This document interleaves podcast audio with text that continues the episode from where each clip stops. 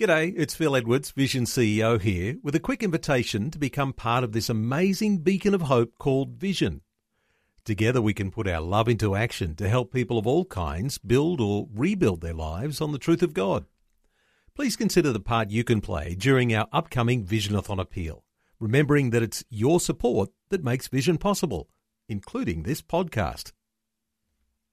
Life, culture, and current events from a biblical perspective. 2020 on Vision. Well, as you know, as we look at the world, there are seasons, four in a year summer, autumn, winter, and spring. But when we think about our families or our role as a man or a woman, sometimes we don't think so clearly in the idea of seasons. But if we talk about fatherhood, we might recognize that there are certain seasons in our lives. Let's talk to Andrew Houghton, who is part of a ministry called The World Needs a Father, about the seasons of fatherhood. Andrew, welcome back to 2020. Thank you. Andrew, if we start at those youngest years, these are the times when most children are being influenced by their father, be that for good or bad. Uh, let's pick up though from when that time comes when a young man starts to think about the seasons that he's been through and that will be ahead of him and his own responsibility as a father. We understand, uh, Neil, that seasons are part of our makeup. And, and as I, am a man in my mid 60s now, and I can look back on my life and I can see totally different seasons. I'm in a, a, a season of some adjustment myself at the moment because of my age. But for a, a young man, um, I think there needs to be an understanding for, for men in general of um, the, the first 25 years of, um, of a person's life. And then the numbers are not fixed, you know, they're not like set in concrete, but there, there's a broad pattern. So for the first um, five years of, of a child's life, the, the, the, the dominant influence on that child is the mother. And if you just think about that, the feeding, the nurture, the, the, the role of, the, of, of, of a mother as a, a carer, a nurturer, um, intimacy, compassion, th- those are, are perhaps stronger feminine traits than, than a man. This doesn't mean that for the first five years the man is absent. but it means that maybe the man's role as a father and a husband is um, supporting, encouraging, helping his wife um, when she is probably very tired and, and very busy, particularly if you have more than, one child. But there's there's an interesting change that takes place about five or six, um, where the the greater influence is the father. And, and, this season lasts to, to puberty, really, up to about 12, 13 for boys and a tad younger for girls. Um, the f- and you can see this. So those of you men who have um, in your own families, you, you, I, I, remember saying in my own family, up to about 12, I was super dad. I couldn't do anything wrong. From 12 onwards, I couldn't do anything right. and, and, and, a degree of embarrassment on the part of the children in, in, in their teenagers about your, their parents. But for men who, who, the young man who's looking at starting a family, and one of the biggest mistakes that we have in our society today is that the prime role of a father is, and has been, is to be a financial provider. That, that's one dimension. There's many dimensions for fatherhood. And, um, for a man to understand that maybe between the age of his daughter or his son from six to 12, he has the ability to shape that life working with his wife. The wife doesn't disappear. It's a team effort. It's a, um, it's really useful in this in this in the worldview that we have of the world needs a father. That the husband and wife both understand this material. They work together. So what happens? You, the, the father is a, a person who influences, who encourages. I used to take my children to soccer. I took my daughter to. Um, wherever she needed to go. I know my daughter's friends. I think that's a key thing I would like to say here, fathers. Do you know and understand the friends of your children? And do you understand the families and the people that they're mixing with? But that, that's an aside. That's a bonus. When you get to 12, 13 with the start of puberty, it, it's, it's very common. The, I think the, the big word for it is individuation. The, the children step aside. They're, they're forming themselves. So rebellion, eh, they're not necessarily seeking to be rebellious, but they're, they're forming their own identity if the foundation years, the zero to 12, has been done with intention, with, with love, with compassion, and with discipline, I think that period of re- um, teenage years is separation is is easier than it than it has been. So what we're talking about here is a window of opportunity that you can prepare for as a man to be a father. And a time that you recognize actually is a little bit limited because at the time when your children do lock you out, you have to have already made that influence in shaping them. This is a good motive for getting together and getting ready for good fatherhood. And time goes very quickly. you will all realize that as you go through life. And, and the opportunity that we have for our children. I remember many years ago, before I had my own children, somebody said to me, when you have children, they're on loan to you through a, a, finite period of time, and, and then they will go, and uh, hopefully they'll come back, and, and the relationship is different that that period for a father from from zero to six and six to twelve. If you understand the needs of your children, you, if you understand their emotional needs, their physical needs, their spiritual needs, and you, really, fathers, we set the spiritual atmosphere for our, our homes. And, and, in many cases, um, the father is perhaps not the most spiritual, whatever that might mean. And it's the mother who drives the church and drives this and that. But if you understand, fathers, that you have this window of opportunity to, to, to shape, because there's one thing, we, we talk of Father God, and if the f- image of Father God is not shaped by the earthly father, then, then who shapes it? The media star, the sports star, the Hollywood star, or nothing, a void, an absence.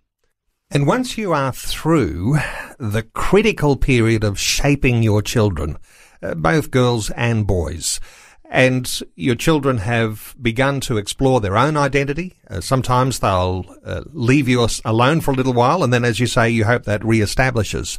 Uh, the season of your life that goes beyond that is a continual uh, nurturing, uh, but I guess in a careful way, but it really is those primary years, pre-pubescent years, where you've made that that real effort, that intentional effort to shape your children. So this really stands out as one of those seasons in a person's life, particularly for young men, that's very, very important. Indeed, absolutely.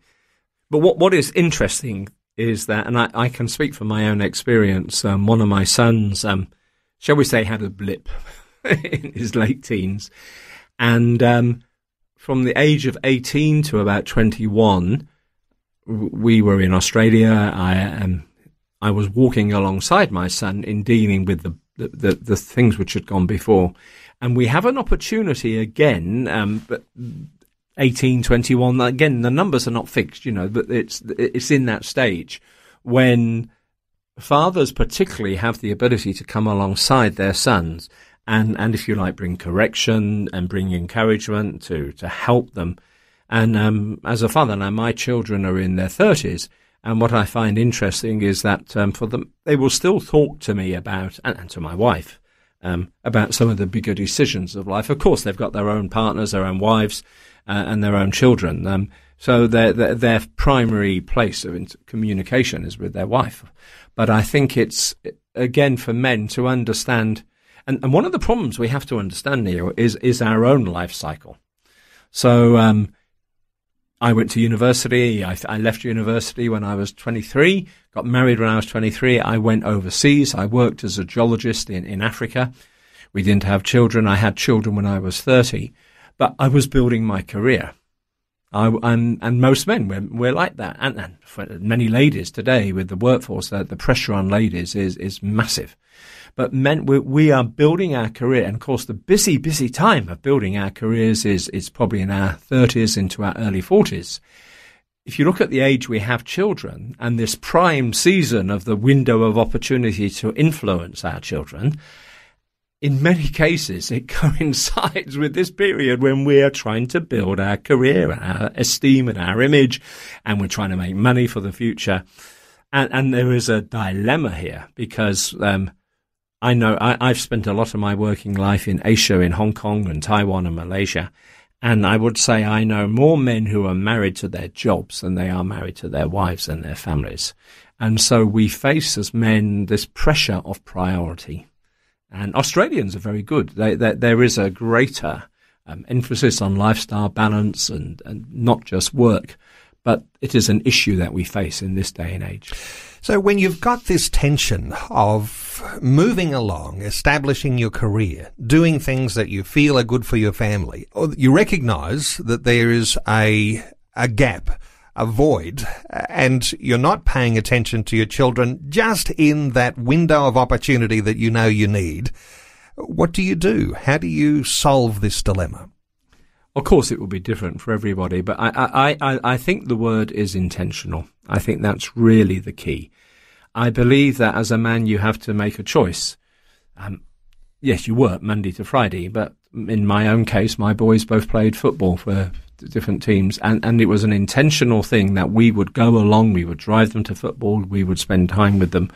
And one of the things I, uh, there were two things, two practical things that I would recommend for fathers is A, taking each of your children out right from five or six, one on one, even if it's an ice cream, if it's McDonald's, if it's a coffee shop, but you spend even 15, 20 minutes, half an hour, one on one, and you just talk to them about what's important in their life.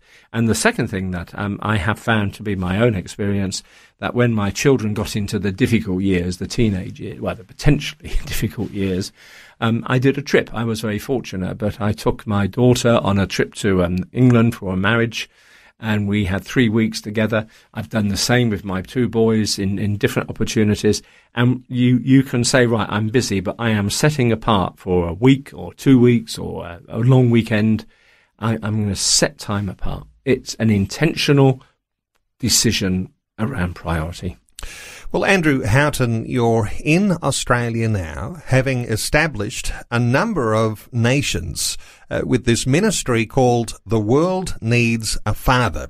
Uh, you're in Australia now, looking to make contact with people who, A, want to partake in the program that you've got on offer, and B, to find people in regional centres who'd be leaders in those centres uh, to establish The World Needs a Father in an ongoing, sustainable way in Australia. Uh, let me point people to the website where they can make contact with you. TheWorldNeedsAFather.com. TheWorldNeedsAFather.com. Lots more we could have talked about in this conversation, including what you do beyond that consultancy phase when you're dad giving advice uh, for your adult children, right up to a stage where you might call that uh, something of a statesman stage in your life where you're overseeing an empire of family that's all doing wonderful things. Wonderful to have you once again, and we'll talk again another day. Andrew Houghton. Thank you. Before you go, thanks for listening. There's lots more great audio on demand, or you can listen to us live at visionradio.org.au. And remember, Vision is listener supported. Your donation, large or small, will help us continue connecting faith to life for hundreds of thousands of people across Australia and around the world. Learn more or donate today at visionradio.org.au.